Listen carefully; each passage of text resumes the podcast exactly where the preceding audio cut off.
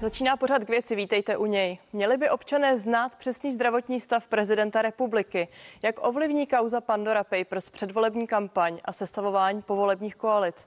A půjde jeho domovská ODS do koalice s hnutím ANO? Bude se ptát bývalého premiéra a předsedy ODS Petra Nečase. A Petr Nečas už je se mnou ve studiu, vítejte tu.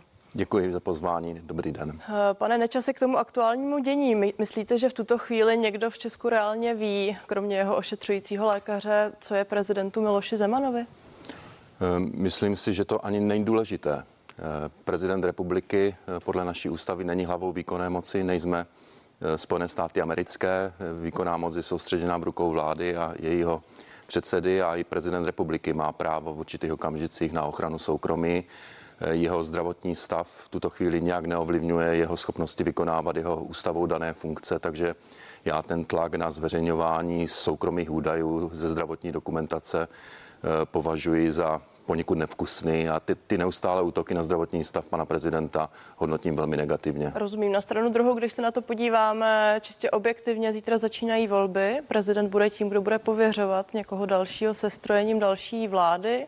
Eh, není to důležité? Vás to opravdu nezajímá jako politika, jako občana?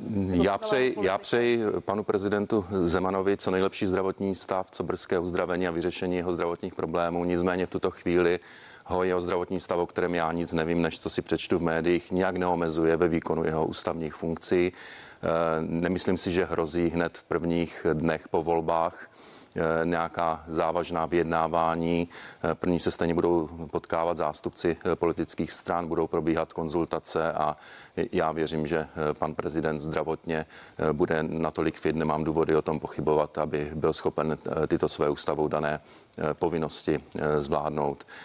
Nepovažuji ten tlak na zveřejňování zdravotního stavu nic jiného než nikoli za výraz nějakého veřejného zájmu, ale spíše veřejné zvědavosti.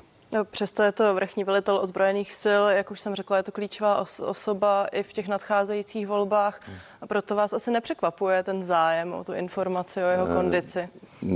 Mě to trošku překvapuje eh, ve smyslu té, té intenzity a musím říct takového toho bulvárního odstínu, eh, včetně toho, že útoky na zdravotní stav pana prezidenta slouží vlastně k osobním útokům vůči němu.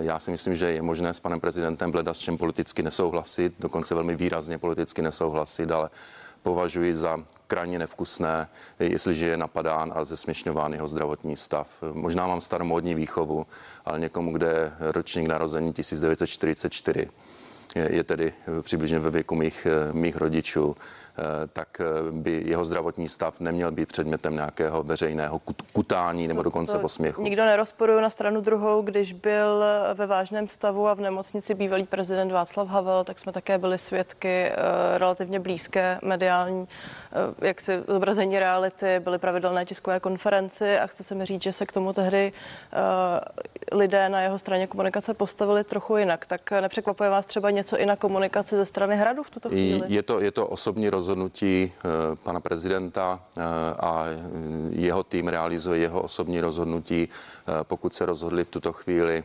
neinformovat veřejnost o nějakých detailech zdravotního stavu pana prezidenta, tak je třeba to respektovat. I prezident republiky, jakkoliv je to veřejný činitel a veřejná osoba, má právo na ochranu svého soukromí.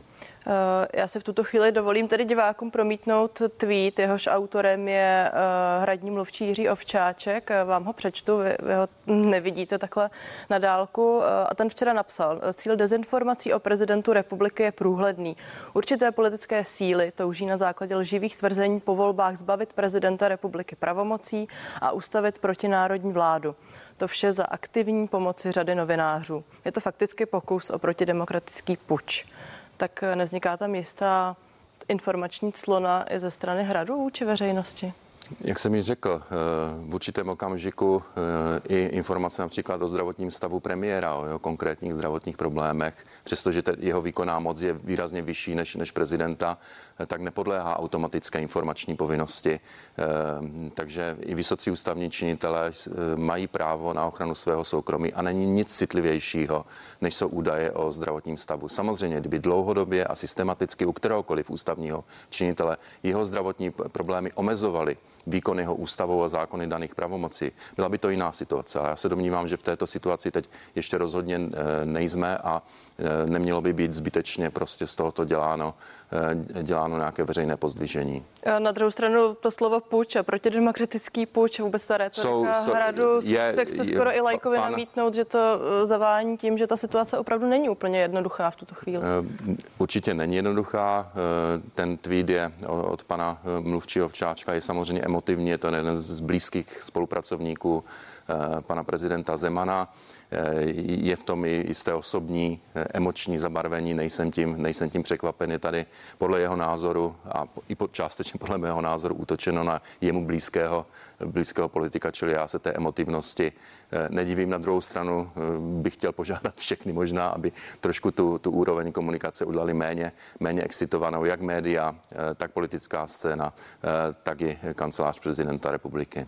Čím více racionality, tak tím, tím lépe. Ošetřující lékař Miroslav Zavoral dnes potvrdil, že znovu jede do Lán za panem prezidentem. Byl tam také v pondělí. Na to Vratislav Minář, hradní kancléř Jiří Ovčáček uvedli, že opravdu jde o standardní a pravidelnou prohlídku, že nejde uh, o závažnou věc. Uh, na stranu druhou včera premiér Babiš také říkal, že mluvil s ošetřujícím lékařem. Kdyby tedy nešlo o závažnou věc, nehledal byste spíš, a vy jste v pozici premiéra byl, nebylo by spíš logické mluvit přímo s prezidentem a třeba ukázat prezidenta?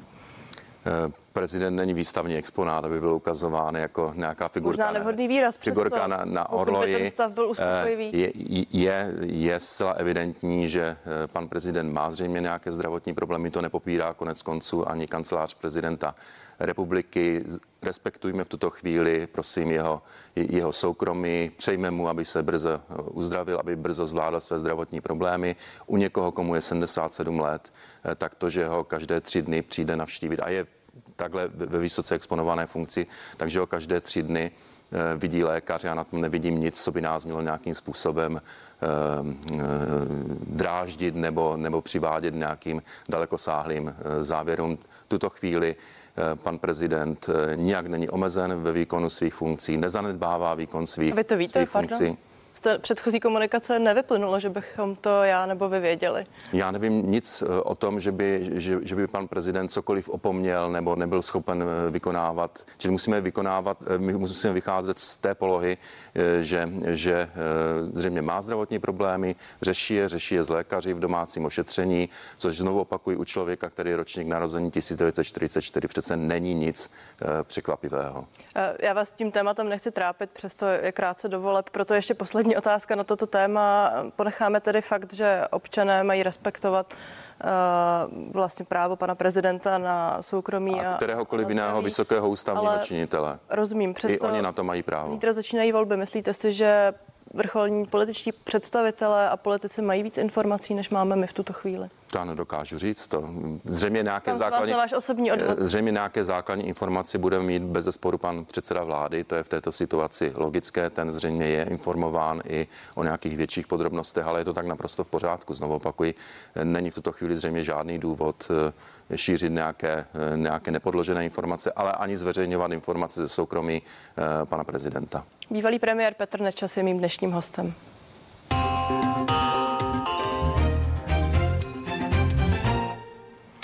Pojďme tedy ještě krátce k roli prezidenta v těch stávajících volbách. Eh, Miloš Zeman opakovaně uvedl, že bude volit hnutí ANO. Eh, v našem pořadu partie Terezie Tománkové také již v červnu avizoval, že pokud by vyhrála některá z opozičních koalic, přesto pověří se stravováním vlády tu nejsilnější vítěznou stranu. Tak co můžeme od prezidenta po volebním víkendu podle vás čekat?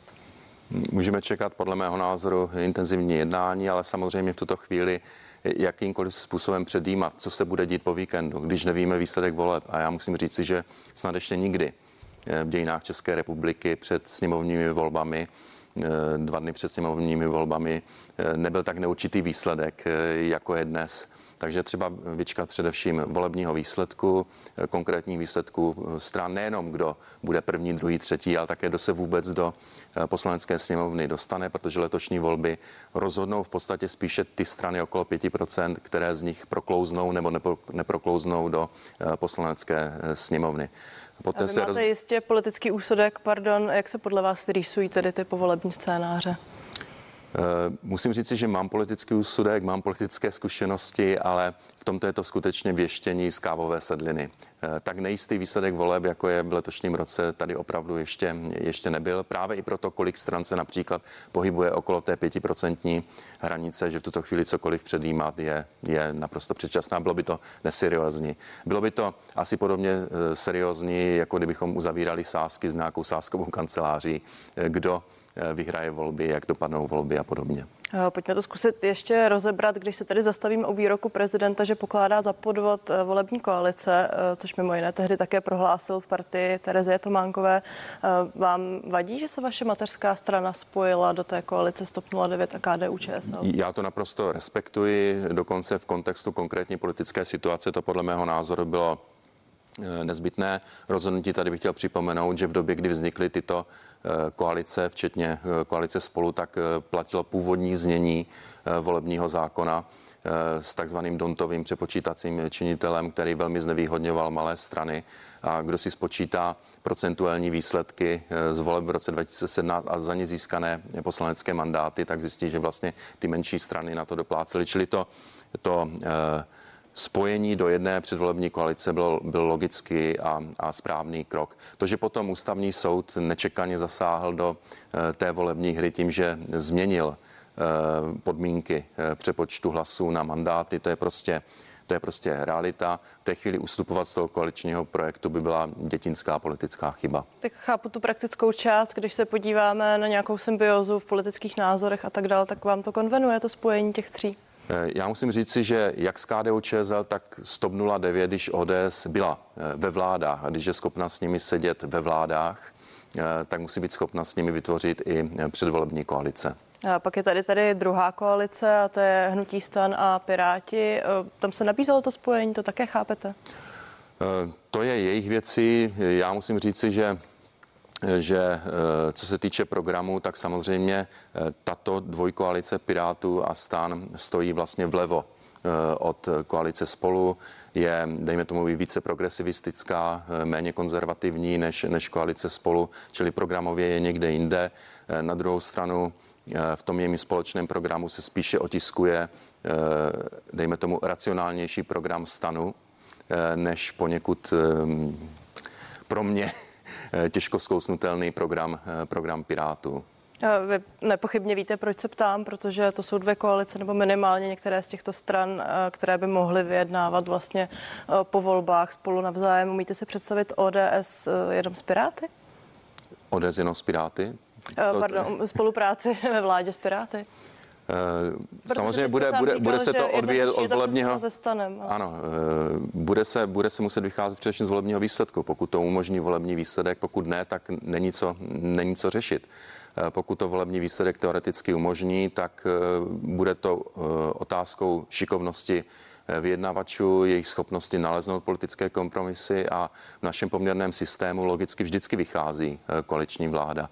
Eh, tady vždy eh, měli koalice tři až čtyři členy, pokud to byly většinové koalice, pokud to nebyly menšinové vlády. Čili teď teoreticky, když by se skládali z pěti volebních stran, tak to není taková dramatická změna proti koalicím, které tady byly do posud. Já jsem se možná špatně vyjádřila, ptala jsem se na to, jestli pro ODS by to byl uh, jaksi vhodný koaliční partner, kterým by byl. No tak vhodný, vhodný koaliční partner uh, není nikdy vhodný. Vždycky každá strana by nejraději získala sama dostatečnou většinu, aby mohla plně uskutečnit svůj program, ale v proporčním systému uh, je to v podstatě vyloučeno v našich podmínkách. Čili je potřeba, je potřeba tancovat s tím, kdo je na parketu. A proč a... jste před malou chvíli vyjádřili jistou pochybnost nad Piráty? No, mně se jejich program nelíbí, eh, respektive já bych je nevolil. Konkrétně se vám nelíbí? Eh, myslím si, že je příliš, příliš progresivistický, eh, že je příliš levicový na můj vkus. Eh, nicméně si myslím, že je možné, vzhledem k tomu, že tady rozhoduje společný program eh, koalice Stanu a Pirátů, kde, jak jsem ji řekl, je více vidět ten rukopis Stanu než, než Pirátů. A se Stanem konec konců já sám jsem seděl jako premiér eh, v koaliční vládě, měl jsem tam ministry z této, z této politické strany, takže podle mě je to akceptovatelný politický partner. A znovu opakuji, bude záležet na schopnosti naleznout programový kompromis a pokud tyto dvě koalice dosáhnou většiny, voliči jim dají k tomu mandát, tak nepochybuji o tom, že profesionální vedení těchto politických stran toto vyjednávání zvládne. Tomu rozumím. Já se ptám takto, protože koalice, myslím, obě dvě před volbami naznačovaly, že po volbách už pak bude každý politický subjekt jak se sám za sebe. To, to, není, to není překvapivé. Já bych tady chtěl připomenout rok 1992, kdy má vlastní politická strana ODS kandidovala předvolební koalici s křesťansko-demokratickou stranou a po volbách podle dohody se rozešli každý do svého poslaneckého klubu, čili tam byl poslanecký klub ODS s 66 mandáty, jestli si dobře pamatuju, a poslanecký klub eh, KDS s 10 mandáty a působili jako samostatné politické subjekty společně ve vládě, přestože kandidovali na jedné koaliční kandidáce. Toto je analogie tohoto, tohoto postupu eh, a já nemám důvod nevěřit koalici spolu ani té druhé dvojkoalici, že když se dohodli, že budou společně postupovat i v, i v tom i v tom povolebním období, v tom vyjednávání, to znamená buď to společně do vlády nebo společně do opozice, eh, tak nemám důvody o tomto jejich tvrzení eh, pochybovat. Rozumím ještě. Protože pokud by to, pardon, poslední věta, pokud by to bylo jinak, pokud by sice společně kandidovali, ale pak by některé tyto strany šly třeba do vlády, některé by šly do opozice. To by potom byl skutečný podvod eh, na voliče. Pokud ale budou postupovat společně, tak jako před volbami budou postupovat i po volbách, tak to podvod není. Rozumím. Ještě krátce tedy k Pirátům a k vaší materské ODS. Je tam jednotný postoj, jednotný, jednotný názor vůči této straně? Já teď nedokážu uh, mluvit za, za celou ODS. Já jsem řadový člen občanské demokratické strany. V podstatě kromě svého místního sněmu se nezúčastňuji žádných stranických uh, akcí, ale řekl bych, že drtivě dominantně je podporován ten stávající kurz, ta politická strategie, vytvořit koalici spolu, uspět s ní ve volbách a umožnili to volební výsledek získáním nadpoloviční většiny, tak vytvořit vládní koalici s tou dvou koalicí stan a Piráti. Já se ptám, protože třeba jeho český eh, hejtman Martin Kuba opakovaně v rozhovorech uvedl, že ho trápí představa vlastně spolupráce ODS Piráty. Myslím, že předtím varoval také dlouholetý poslanec ODS Marek Benda. Na stranu druhou pak jsou tady také Piráti, třeba pan Ferenčík, který naopak zmiňoval, že ODS eh, s předsedou Petrem Fialou eh, pro ně je vlastně partner k jednání a spolupráci. Proto se ptám, jestli se v ODS ta jednota najde a shodnou se na tom. Stoprocentně ano, nemám o tom sebe menší pochybnosti, ale také otevřeně říkám, to nebude eh, koaliční manželství z lásky mezi ODS a Piráty. To bude tvrdě z rozumu, a, a, a bude záležet na politické profesionalitě a schopnosti naleznout kompromisy a já nemám důvod pochybovat. Znám, eh, neznám vedení Pirátů, znám vedení ODS a nemám důvody pochybovat o tom, že bude postupovat kvalitně a profesionálně v těch vyjednáváních. Ale znovu opakuji, eh, tady děláme, tady porcujeme kůži medvěda, který ještě běhá po lese. Eh, rozhodující bude volební. zkušený politik, tak mě zajímá. No právě proto říkám, že, že jako zkušený bývalý politik, to je důležité říci, ne, ne politik, bývalý politik, tak říkám, že nedokážu absolutně odhadnout výsledek voleb a, a nikdo neví, jak to dopadne. Přesto si troufám říct, že tušíte názory a vnímáte nějakým způsobem stranu, v níž jste dlouho působila. Jste ne, nadále členem, působíte. Přesně tak. Eh, předseda ODS Petr Fiala opakovaně naopak zmínil, že rozhodně ODS nepůjde do vlády s hnutím ANO ani s Andrem Babišem, ani bez něj. Myslíte si, že příští týden po volbách tento názor eh, vytrvá a bude v tom ODS opravdu konzistentní a jednotná opět? Tady, tady můžu říct svůj soukromý subjektivní názor. Nemám nějak zmapovanou členskou základnu, ale jsem jednoznačně přesvědčený o tom, že ODS nebude schopná a ochotná jít do vlády s ANO, ať již s Andrejem Babišem nebo bez Andreje Babiše. Navíc eh, ANO bez Andreje Babiše je, je nonsens. To je, to je prostě eh, kulatý čtverec. To je prostě nesmysl. Prostě ANO rovná se Andrej Babiš a Andrej Babiš rovná se ANO.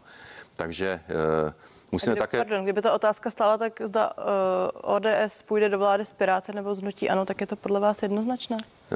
Tak tady je především dvojkoalice. Piráti eh, jsou ve dvojkoalici se stanem, se společným programem a tam, tam podle mého názoru se vedení ODS bude snažit naleznout programový kompromis a nalezne ho v případě, že to umožní výsledek voleb. Ale eh, ano, eh, tam se bude především je nutné vycházet z toho, že ODS, a tady je třeba být objektivní, reprezentuje voličské vrstvy, které si nepřejí, aby Andrej Babiš pokračoval ve vládnutí. Z tohoto pohledu logicky není možné se spojit s někým, koho si jeho voliči nepřejí.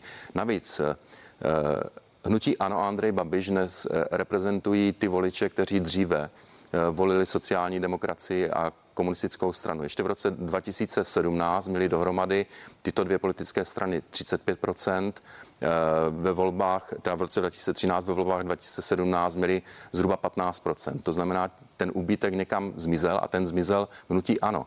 Eh, čili reálné cíle a reálná očekávání voličů ano, jako bývalých voličů sociální demokracie a komunistické strany jsou jiná než reálná očekávání voličů eh, občanských demokratů, respektive koalice spolu. To také vylučuje nalezení eh, nějakého společného průsečíku. Rozumím. Pojďme ještě krátce k jednomu tématu. Eh, na přelomu tohoto týdne se objevila kauza zvaná Pandora Papers, na kterou upozornil web investigace CZ a ta velmi jednodušeně ve zkratce řečeno odkryla, že Andrej Babiš, a nebyl tady sám, využil tajně založené offshoreové firmy k nákupu zámku ve Francii zhruba za 400 milionů korun.